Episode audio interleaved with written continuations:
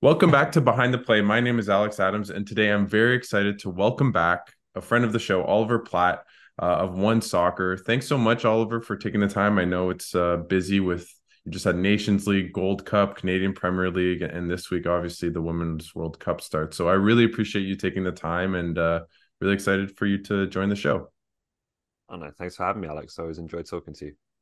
I want to kind of ask you a little bit about just the the men if we backtrack a little bit and them going to the senior men's national team going to the World Cup. What was that like for you to cover it and and just I know you didn't go to Qatar, but just what was that whole experience like and um and and how did you uh kind of see the team and and their two goals and an own goal and uh and obviously Davies like what did you just make of the whole uh, uh tournament and, and and what it meant for you?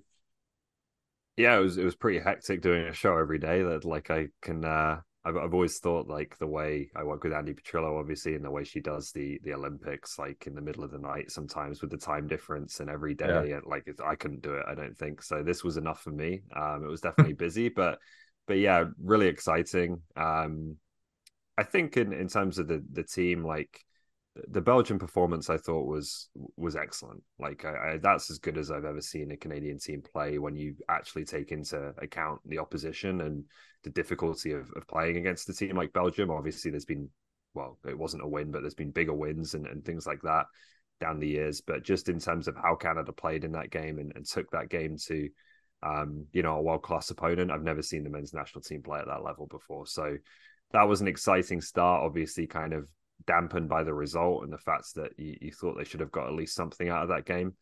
Um, and then, yeah, then it became, I think, a, a, bit of a lesson for Canada in, in where the gaps still are. Um, mm. The depth of the squad, certain positions maybe not being as strong as others, and and that really being exploited by a great Croatian team, and, and then Morocco obviously being the the big surprise of the tournament, how strong they were. So it was an incredibly tough group, and, and I think you've got to take that into account when you compare the performance to, to what the US did or or what other teams did, whoever you want to um, reference. No one, I, I, I don't think had a harder group than Canada, and so that I think has to to factor into the analysis at the end of it.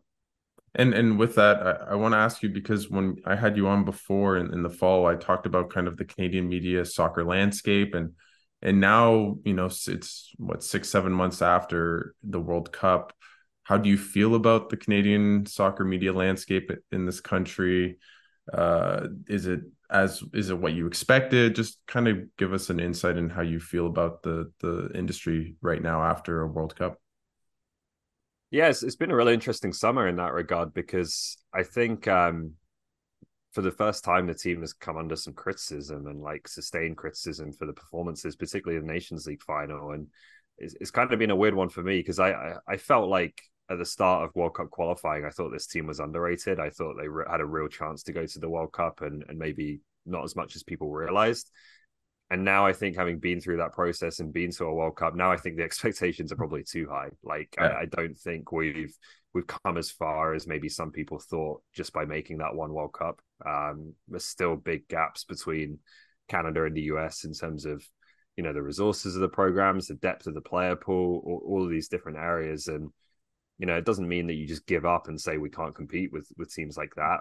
They can beat anyone on their day, and also, we've got to look at over the next few years how do you close those gaps, right? And how do you build a program that actually is comparable to the US, to Mexico, to and go outside of CONCACAF and start looking at, at the top teams around the world as well. So um, I think we should all want to do that, and we should all want to go through that process. But but it is a process, and it takes more than one qualifying run. Like to really sustain yeah. success from cycle to cycle that's a very different thing than just having one fantastic run as brilliant as it was to to get to one World Cup. So that's where I think we have to kind of turn our focus now, and maybe the the summer was a bit of a you know a bit of a wake up call in that in that regards um, in terms of some of the results, but you know we'll, we'll see if we can really commit to that and, and build something here because the potential is there for sure.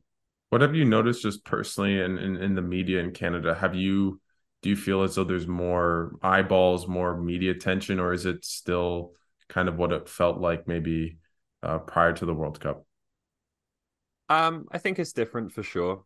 Um, there's definitely been an increase. It's it, it's a tough one. Um, again, I think it's something that's that's going to take more time and, and more than one World Cup. But uh, I, I think even looking at the Women's World Cup this summer, I think that is getting more attention in this country, more investment in terms of media, you know, that's going into it. There's there's far more coverage in terms of different Women's World Cup shows, um, you know, podcasts, all, all, of these different things. I think there's far more people covering it than maybe there has been in the past. So that side of it, in terms of Canadian soccer media, is building. I think, um, but still, again, it's another area I think where we have quite a quite a way to go to, you know, to really be comparable to some other countries that I'm sure we'd like to compare ourselves to. And and with that, obviously, you've been doing interviews uh, with many players on, on the men's and women's national team. Especially, I know I, I watched yours your interview with John Herdman a, a couple weeks ago. How, for you, how do you prepare for those interviews, and then maybe how do you manage those relationships with players and coaches to ask those tough questions, but also be fair and and cultivate those relationships? Yeah, it's a good question. Um, my approach has always just been like I try and and be honest. I try and like I deliberately try not to get too close to players or coaches. Okay. Um, and I have maybe less contact with them than some people mm-hmm. might do because I just I find my job easier uh, when I do that because I'm not clouded by you know this guy has been really nice to me and or given me this story or whatever and and and, and I kind of feel like I'm inhibited in what I can say in that way. So um, I, I, try and give my honest opinion fairly as, as fairly as I can without you know bias or, or favoring one person over another for, for whatever reason. You, you are still even if you can do that, and I'm sure I don't get it right all the time, but even if you're able to do that, you are still gonna upset people at times. They're not gonna like criticism and what you have to say, and you just have to accept that. And, and like if I was in their position as a player, as a coach, and someone was on TV saying I wasn't doing very well, like I probably yeah, wouldn't feel yeah. great about that person either. So, um, yeah, you just accept that that you know that there's going to be different people that feel different ways about you, and hopefully, I found that you know a lot of the players and coaches that I, I really respect and I think are great people as well as players. Um, they understand the job you're doing and they understand that as long as it's not personal and it's not, you know, unfair in any way, um, they don't really hold it against you and uh, and are pretty good about it. And that's certainly been the case with a lot of Canadian players, both in, in the national team and, and the CPL as well.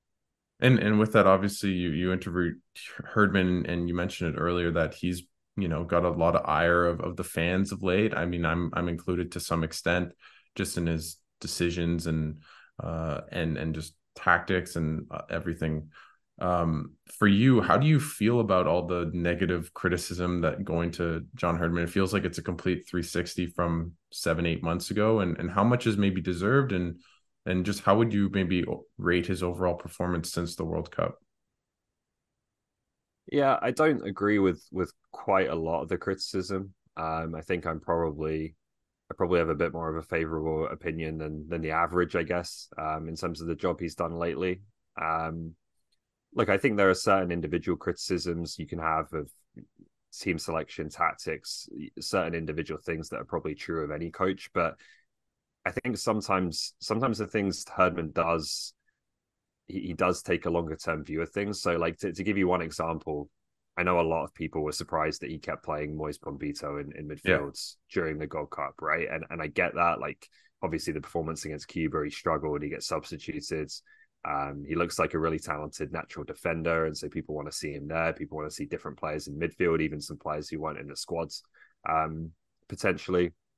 But I think that is Herdman, like in that area of the pitch. I think he has a problem. Like yeah. there is no natural replacement for Atiba Hutchinson, and that's a big issue for them. And I think that is him trying to be creative and trying to find solutions, and knowing that the solutions or the ideas he has may not work, and he may get criticized for them as a result but there is at least some thinking behind it. So I, I try and you know I, th- I, think with any coach you try and bear that in mind that sometimes they do things that that seem confusing, um, and they may be they may not work and they may may be deserving of criticism because they're not the right yeah. ideas, but at least there is an idea behind them as opposed to just you know he's just throwing some guy in, in central midfield because he has he has no other plan, right? I don't think that was the case. So um, yeah, I, I, think there are certain areas of the team where he's trying to experiment a little bit and try different things, and that has probably gotten him a little bit of criticism. Um, if he'd maybe just picked a safer option, but an option that doesn't really help Canada in the long term. And and what of those kind of experiments, like obviously, what players maybe impressed you, especially at the Gold Cup? The Nations League was normally like their normal roster for the like that they've played for the past like the qualifying cycle and obviously the World Cup. But what players have been impressing you, and and maybe just what players should kind of Canadian fans look out for in, in the next kind of rounds of Copa America qualifying and and just friendlies and, and everything else? Well, I think Ali Ahmed obviously caught a lot of people's eye in, in the Gold Cup. He was the standout young player for me. Um, Bombito, I do think has has a good future. Whether it's as a, I think it's more likely as a defender, um, but certainly he has a role to play. So those were two that came out of the Gold Cup, um, who I think can c- contribute in the longer term. But it, it's still the case in Canada that like it's difficult to predict. Like yeah. Ismail Kone came out of nowhere. um, you know, previously Jonathan Davids, maybe a bit of a lesser extent, but still, like again, a player who just jumped straight from uh, his youth club in Ottawa to Europe and, and is suddenly a national team player. So I think that's that's part of this when I talk about the process of building the program out over the next few years. It's great that we have those talents that come from left fields, but we need to we need to build a proper development system of you know players going through good youth programs going to the cpl or mls then taking the next step and have a bit more of kind of a, a purpose and a planning to it rather than just hoping you know the next Kone turns up and he happens to be a centre back this time. And that's exactly what we need right? How do you feel how would you look at it and maybe like with the CPL, like how much of has that really improved the Canadian national team going forward? And is is, is it more of something that we'll see the the fruits of its labor maybe in five, ten years from now, or do you think we're seeing more of those trickle effects of having finally a, a domestic league?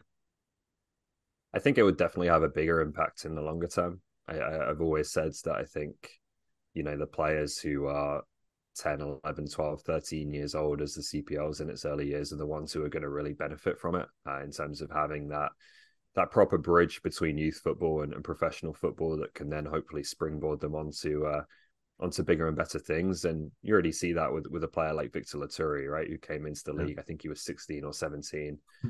now he's in Europe. He's still a young player. He's on the national team, and and you know you hope in two or three years' time that that's a player who could be a a national team regular, maybe playing at an even higher le- club level in Europe, um, and who could have a big future. And I think there will be a lot of players like that. Um, hopefully in the next few years that that start to come through and use the CPL as their platform. So that's where that you get the big benefit. But but certainly I think you can already look at you know Waterman's tour like the, the depth of the pool is is way better than it was um, as a result of some pretty immediate impact to the CPL. But I, I understand that everyone's going to look at well, who are the guys who can really impact the starting yeah. lineup, and, and that's what it's kind of going to be judged on, and that will obviously take more time. And and with that, obviously, uh, before we when we talked last time in the fall, uh, there was no Project Eight, and then now there is. And and how how I know I had uh, your colleague Alex Gangue-Ruzic, um, and he seemed a bit skeptical of the start date in 2025. Just how do you what do you make of Project Eight? How likely do you think this thing gets off the ground, and, and what would it mean to have a domestic league in, in Canada for a, a women's domestic league in Canada? Yeah, look, obviously, I really hope it does. I think it would be hugely important um, in the same way that the CPL has been. And, and I've said before as well, I think that there's maybe an even bigger opportunity on the women's side, in that the women's game, in terms of leagues around the world, is obviously an earlier stage of its evol- evolution. Like a lot of the leagues that exist now weren't there 10 years ago, 20 years ago. And so you're coming into a world where maybe Canada can be higher up the, the mm-hmm. kind of hierarchy of leagues quicker. Um, and I know Diana is, is really ambitious about it in that way and wants to create a league that's comparable to some of the top leagues in the world and not just kind of a, you know, a smaller kind of feeder league. So if, if you're having that kind of ambition, um, it's a tight timeline, and I think everyone accepts that and, and, understands that that it's a really ambitious timeline. So we'll see on that one. I I don't know what the current um, situation is in terms of finding the next clubs and, and so on and so forth, but um, I certainly like the ideas, and I like when people try to overestimate and think big a little yeah. bit and, and go go for it rather than just you know accepting that Canada's going to be second or third fiddle in, in this region and, and that's all we can strive for and and and with that like with the domestic league like how much how much benefit will that bring to the women's team and, and maybe how far is Canada away from being maybe at the top? Like when we're going to talk about the Women's World Cup, of being like a true, true bona fide contender. How much has that been because of a lack of a, a women's domestic uh, league? Well, again, I, I, think you can see the potential for it just in terms of uh, League One right now. Like I, I, saw something on social media the other day about how Canada is own, is one of the only countries in the World Cup that doesn't have a, a domestic Tier One league. Mm-hmm. But th- there's a lot of teams in this tournament that have that league that has the tier one status under their federation. But those leagues are not as good as League One Canada, like in terms of the talent that is in this country right now that, that's already there. So um, I think putting some of those players again that, that already exist just into the professional environment, allowing them to to commit themselves to professional football every day, train every day, not have to work a you know a, a second job or a full time job and play soccer on the sides um, is, is is huge. And and I think when you look at the uh, again, maybe it takes a little bit longer in terms of the top end talent that really is you know your top five players on, on the roster or whatever. But when you look at the women's national team pool right now in terms of the depth of it, it doesn't go very far beyond like 25, 26 players. Okay. It, you know, it, it, it, cuts off pretty quickly there. So it's getting better, but um, there's still not a ton of players, I don't think, that are really knocking on the door for Bev Priestman and saying, you've got to drop someone from your squad to get me in. So mm-hmm. I think a domestic league in, in that way, you know, pretty immediately has a big impact. And and let's go to the women's national team. Obviously, uh, they play on uh, Thursday at I think it's 10 30 p.m. Eastern here in Canada, or uh, and um, what, what just what do you think the expectations are for this team? Obviously, they won the gold. Uh, they won the gold medal at the Olympics. I don't know if winning the World Cup is maybe the most realistic thing eh, for this team, but just what are the expectations and uh, how do, like how far do you think this team can go in this tournament? Um, I, I think the minimum expectation is is to get out of the group. I think I would probably see it as a good tournament for Canada if they have one like signature win in the knockout stage against a quality opponent. Um, winning the World Cup, I, I, think they have a chance. I'm not, I'm certainly not going to write them off, but I think it's probably a pretty small chance, and they are, you know, a little bit further down that group of teams that you could potentially see w- winning the tournament. Um, it's going to be a really tough group. Like they they don't really have much room to ease themselves in, um, not just in in the sense that Nigeria, I think, is is a decent opponent that will take a good performance to beat, but also in the sense that you you're going to play Australia thirds, and there's probably going to be one team in that game who needs to draw to win the group, and one need, team that needs to win, and you'd much rather mm-hmm. be be the first team, right? So they they need to win these first two games. They hopefully need to score a few goals to get the goal difference right as well. Um, so with a team that has some fitness questions and you know players coming off injuries that's that's going to be a big ask i think to to hit the ground running and and really get get at it in the first two games so. and a lot of questions with this team is how do they score where, where do you think the goals come from obviously christine sinclair is not christine sinclair of 10 years ago still a really good player but where is this yeah. team going to find goals because i think the defense is pretty sound and and maybe that's not the the area of concern no um look i, I think in a, in an ideal world, maybe there's a breakout player in there who who has a great World Cup. Um, someone like a, a Cloé Lacasse, who's obviously really rising in her club career. I think more realistically, it's it's going to be a group effort, right? They're going to have to score by committee. They're going to have to win tight games, um, take their moments when they come, like they did in the Olympics, and, and that was what they were very good at. So I think it's it's really going to be a tournament where Bev Priestman is, is going to have to strategize in, in that regards. You know, not just looking at what's your starting lineup and what are your first choice players, but how can you impact the game off the bench late in games? That was again something they did very well in Tokyo. Um, and yeah, I, would be surprised. I, would love to be wrong, but I'd, I'd, be surprised if there's one real standout attacking star for Canada in this tournament. I, I, think it has to be by committee and you know just getting important contributions from from a number of players across the tournament. And and with that, what do you like? Who do you think that what like if you had to game plan this quickly, like what would your starting eleven be for the first game against Nigeria in your mind? Um, I think the back four is uh Lawrence on the left, Joe and Buchanan, and then Jayde Riviere. That to me seems to pick itself. Obviously, Riviere coming off the injury is you kind of wonder what the yeah. fitness is like, but I think with Jade Rose out, uh, that becomes more straightforward. Obviously, Sheridan's going to be in goal. Midfields, that that's like the, the interesting decisions are in midfield forwards, right? Do you go with Sinclair at the 10 and then you have to leave one of you're not going to leave Fleming out if she's fit, but uh, Grosso or Quinn? Or do you go Fleming, Grosso, Quinn and Sinclair's on the bench um, or up front? And then, you know, the the wide positions as well. Um, what's Nichelle Prince's fitness like? What's Deanne Rose's fitness like? Are they starters or substitutes in this tournament? Um, you know, again, that probably goes some way to defining whether you play one or both of them or, or Lacasse or Leon.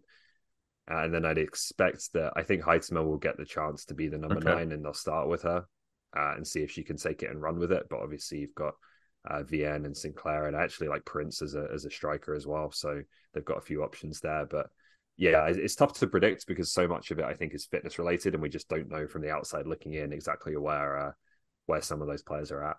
How how big of an impact is the loss of Janine Beckie, and, and I guess even as well with Desi Scott and, and Jade Rose. I really like Jade Rose. She was great. Yeah. Um, for Canada last year and a bit of this year. So just how big of an omissions are those type of players for this team?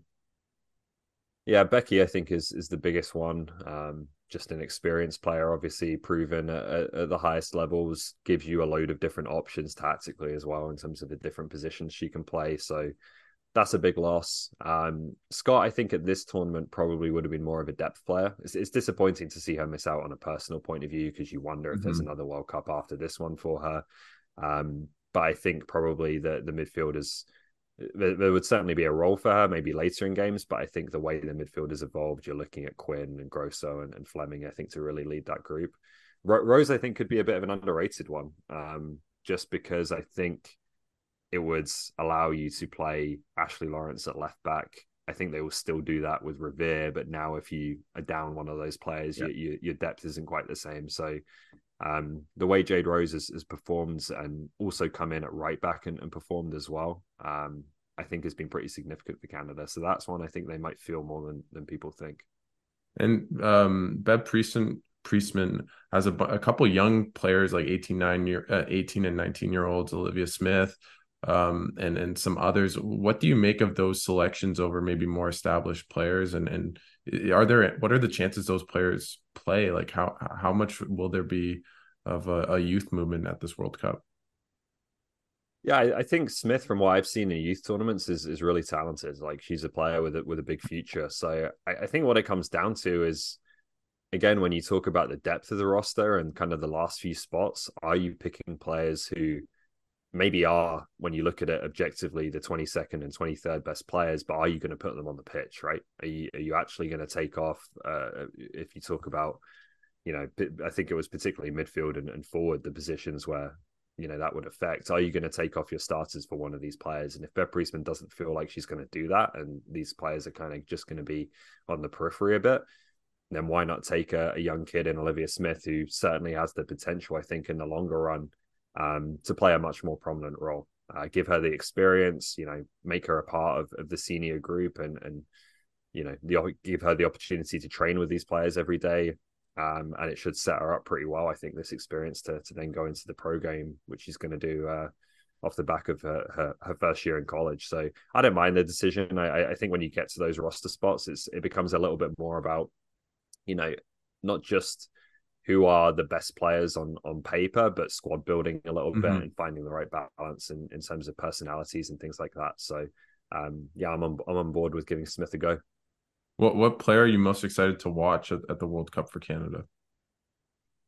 Good question. Um, it's hard to look past Jessie Fleming just because I think she's going to be so central and you know is her her team in many ways now to to really run and um if she's you know if she performs I, th- I, think canada has a chance. If, if she's a little bit inhibited it's it's going to be difficult. So that would be the one that that immediately comes to mind for me. Um, i've really enjoyed watching julia grosso as well. I think she just has a lot of quality on the ball and again is, is given canada a different type of midfield. So i'd, I'd say seeing if that midfield three that i mentioned of, of fleming grosso and quinn they can really assert themselves and and and play to the potential i think they have I think that's an exciting trio. Um, yeah. but it's uh, and, and and will in many ways I think define how Canada does at this tournament. And obviously Christine Sinclair is in her I think she's in her 40s now. I think she's 40 now. Um yeah. Just this may be her last swan song. That obviously the Olympics are, are next year as well. Just how how much has she meant to this program, but also just what are the chances that this is her last major uh, tournament for for Canada? And yeah, just give kind of a little brief. And how important is she to this team right now in 2023? Yeah, you, would think it would be her last tournament, but you can kind of never say never with Sinclair, right? Maybe there's one more Olympics in her. I I, I don't know. Um, I, I think there was a few players that I think after Tokyo were thinking about it pretty hard as to whether they wanted to continue on or not. So I'd expect that, you know, we know with Sophie Schmidt, obviously it is. Um, maybe this will be the the last one for a few of them, but yeah, I, I don't think you can. I don't think words can really ad- adequately describe yeah. what Sinclair is, is meant for the program. Um, everyone knows the way she's, you know, carried the flag for, for Canada for so many years, and and and during times as well. Um, where maybe the the game in this country didn't always get the respect it deserves within Canada, not just outside of Canada. I know a lot of people talk about, you know, us not getting respect, but I, I think at times within the country as well, like sport hasn't had the attention, the investment that it's that it's needed and, and deserved. And through all of that, uh, Christine Sinclair has been one of the best players in the world. At times, a real claim to being the best player in the world, is the best goal scorer in international history. Like like I said, the the legacy there I think is is pretty difficult to quantify because it's mm-hmm. it is absolutely vast. And uh, I want to kind of backtrack a bit because I, I forgot to mention this um, before we got into the women's team, but there's been a lot of strife with the men's and women's team with the CSA. Um, I don't believe the women's team has a deal with the CSA heading into this World Cup as we stand here today. Um, just tell us a little bit about the the strife and does is there any optimism of a deal? Does there need to be a deal for them to play at the World Cup? Just tell us a little bit about that, just specifically towards the the women's team and, and the CSA and their lack of a deal.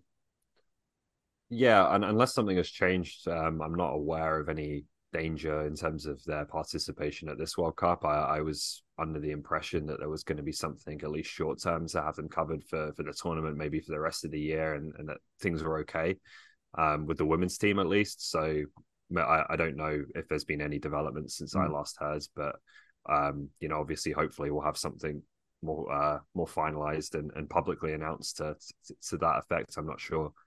Um, in terms of a longer term deal, like it's it's complicated, and I think we're in a better spot now.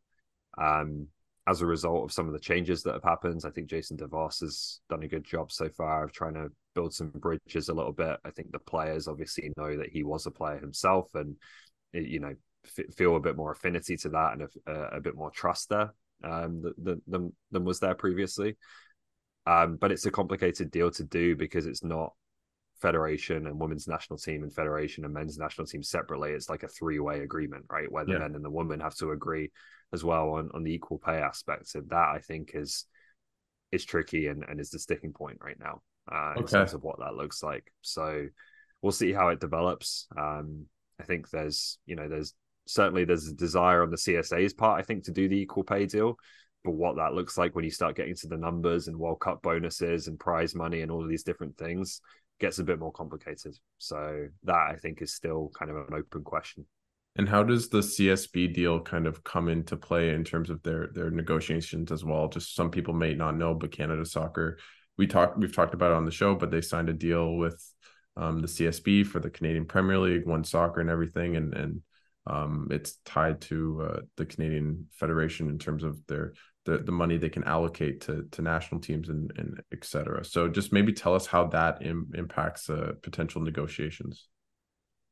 Yeah, I, I, don't think it has a massive impact in terms of player compensation and their negotiations okay. with the with the federation. Um, yeah, I, I think obviously, like it's, it's been documented that the CSB deal, um, or the CSB is in talks or is offered, I think, to have talks with anyone who wants to, the CSA, the players, whatever, in terms of looking at that deal and, and how they can. Um, I don't think they use the word modernize, but it's Canada Soccer, I think, use the word mm-hmm. modernize. Um, it depends on, on your side of the, of the argument, I guess, there. But um, I don't think that is really a big block to doing a, a deal between okay. the federation and the players. Um, you know, obviously, what it what it means in terms of the bigger picture of the investment in the sport in this country. Different people have different opinions. I have my own opinion on it, which is um, that the CSB is the CSB deal and that aspect of it has probably been um, a little bit. Uh, some of the reporting I don't think has, has, has presented that in a totally accurate light. Okay, but um, we'll we'll see where that goes. That's that's not something that I uh, I'm really part of in terms of those conversations. Mm-hmm. And and with that, like, how optimistic are you that like obviously Nick Bontis resigned? There's a new state of a kind of uh, committee and, and and new leadership for for Canada soccer. How optimistic are you that this will kind of brings a new age of maybe more communication between the players? You mentioned Jason DeVos. Just like what do you how have you seen it maybe firsthand or, or what do you expect from this new leadership core from Canada soccer that might be different or maybe it's similar to the old guard and, and Nick Bontis? Yeah, that, look, that's my hope is that the communication is going to improve. We all work together. We all build what we want to build here because I think it's there for us. Um, but obviously, the, the last couple of years have have been really contentious. Um, I think you have people at the federation in terms of again DeVos, Charmaine Crooks, the coaches. They want to build it. I think you have people at CSB who have put a lot of investment in, as much as people try and make out that they're coming out of this with with a time. It's, it's just not true. Like there's a huge amount of money that's gone into and continues to go into um, building the CPL, um, funding the national teams.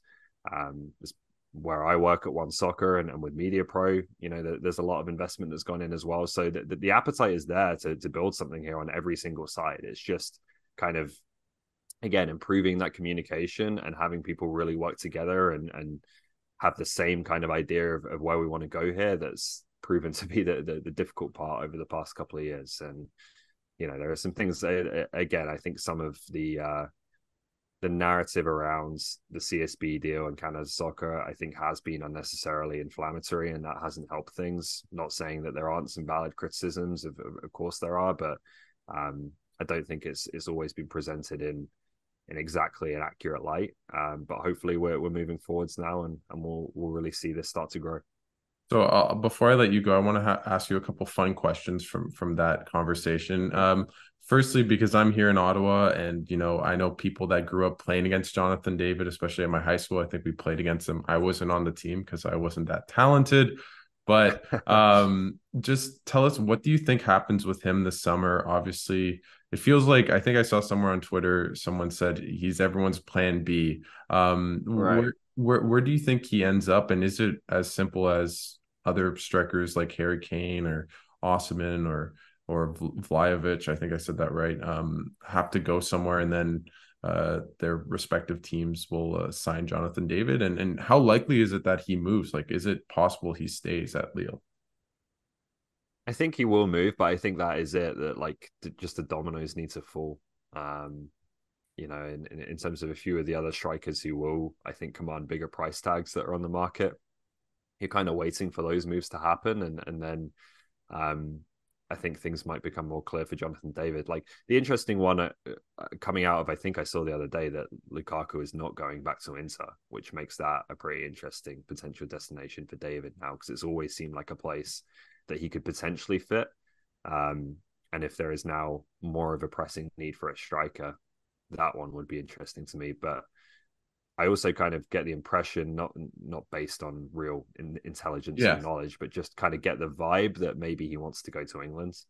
Yep. Um, and I think a lot of players do, obviously outside of Real Madrid or Barcelona, that's kind of top of their list. So we'll see. Um, I think I'm pretty sure he will move, and and the dominoes will fall, and, and it will come together. But yeah, it may take take some time. And and with that, what what do you think the best team is for him? And maybe what is the best country? Like, is going to England the right step for him? I'd love to see him there. Um, yeah. I think there's some some good options uh, in terms of clubs there. definitely not a good option for him. Uh, definitely could not afford it either. Yeah. But yeah, like even if it's not necessarily one of the two or three absolute top clubs in the Premier League, like when you go you go from kind of fourth to, to seventh or eighth now as really good teams, right? With with a lot of financial firepower, and that's what could swing it. Um, for a Premier League club is is there's just more teams who are capable of shelling out 40, 50, 60 million and uh, and being able to do that in a way that other leagues can't do right now. And you're even seeing like like you see a transfer like Barella um, like a really popular player with AC Milan, loved at that club, really good young player. He would have never gone to a club like Newcastle in in, in the past, right? No disrespect to Newcastle, but hmm. just that wouldn't have happened um, until the the finances of the game changed. So you're seeing even some of the top clubs in Italy or or Spain or whatever. Um, you know, some of their players coming under interest from teams that are kind of maybe the second tier of teams in, in the Premier League. So that's been a big change in, in the dynamic of things, and maybe there's more options in, in the Premier League for that reason.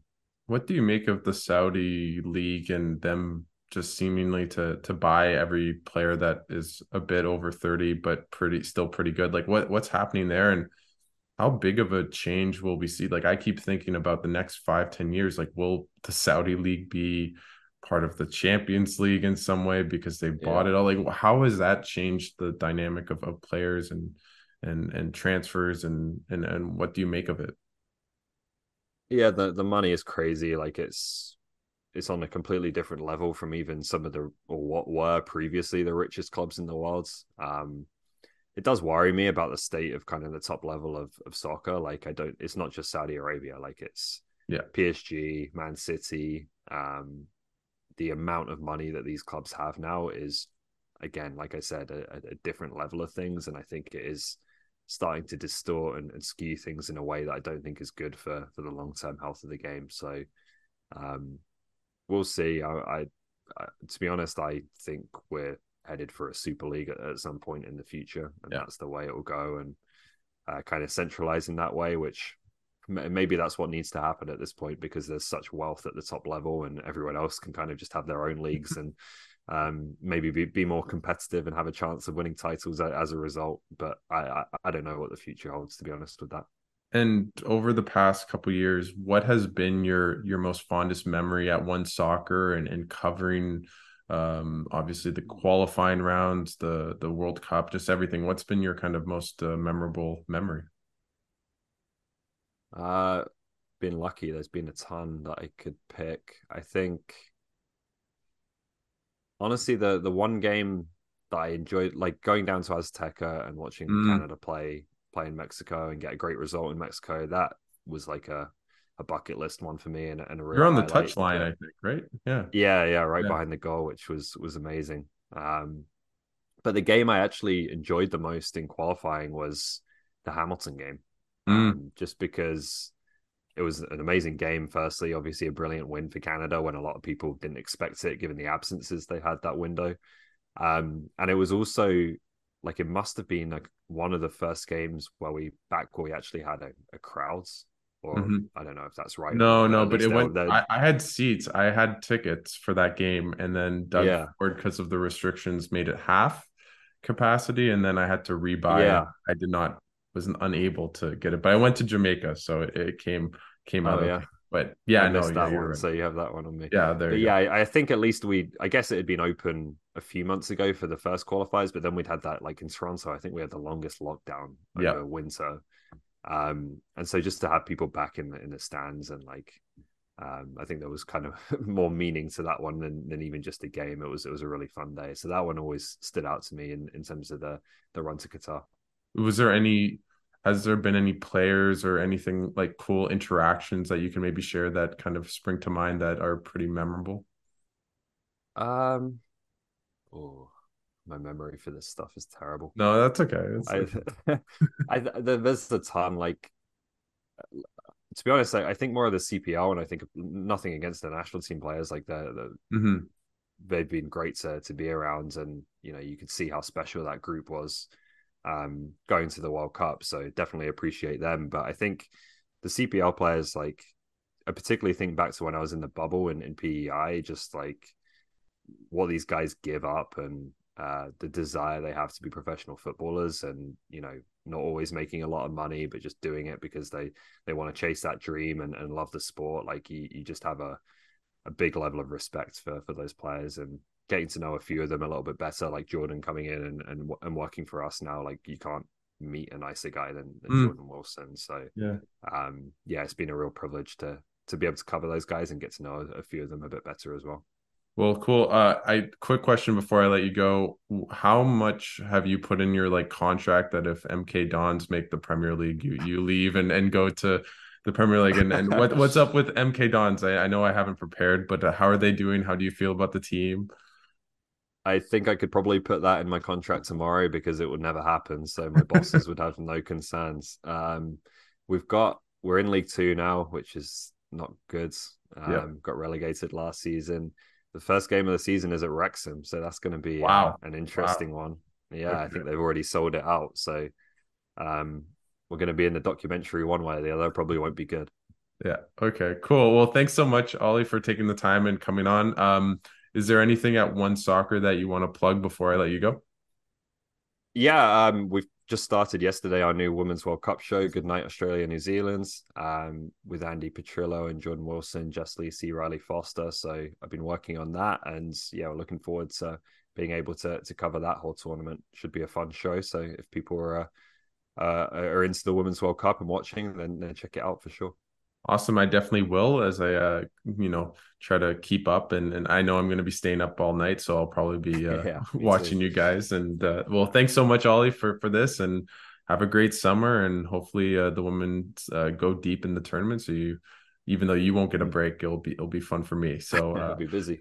Yeah. So thanks so much, Ollie, for doing this. And I really appreciate it. And have a great World Cup. Thanks, Alex. Appreciate it.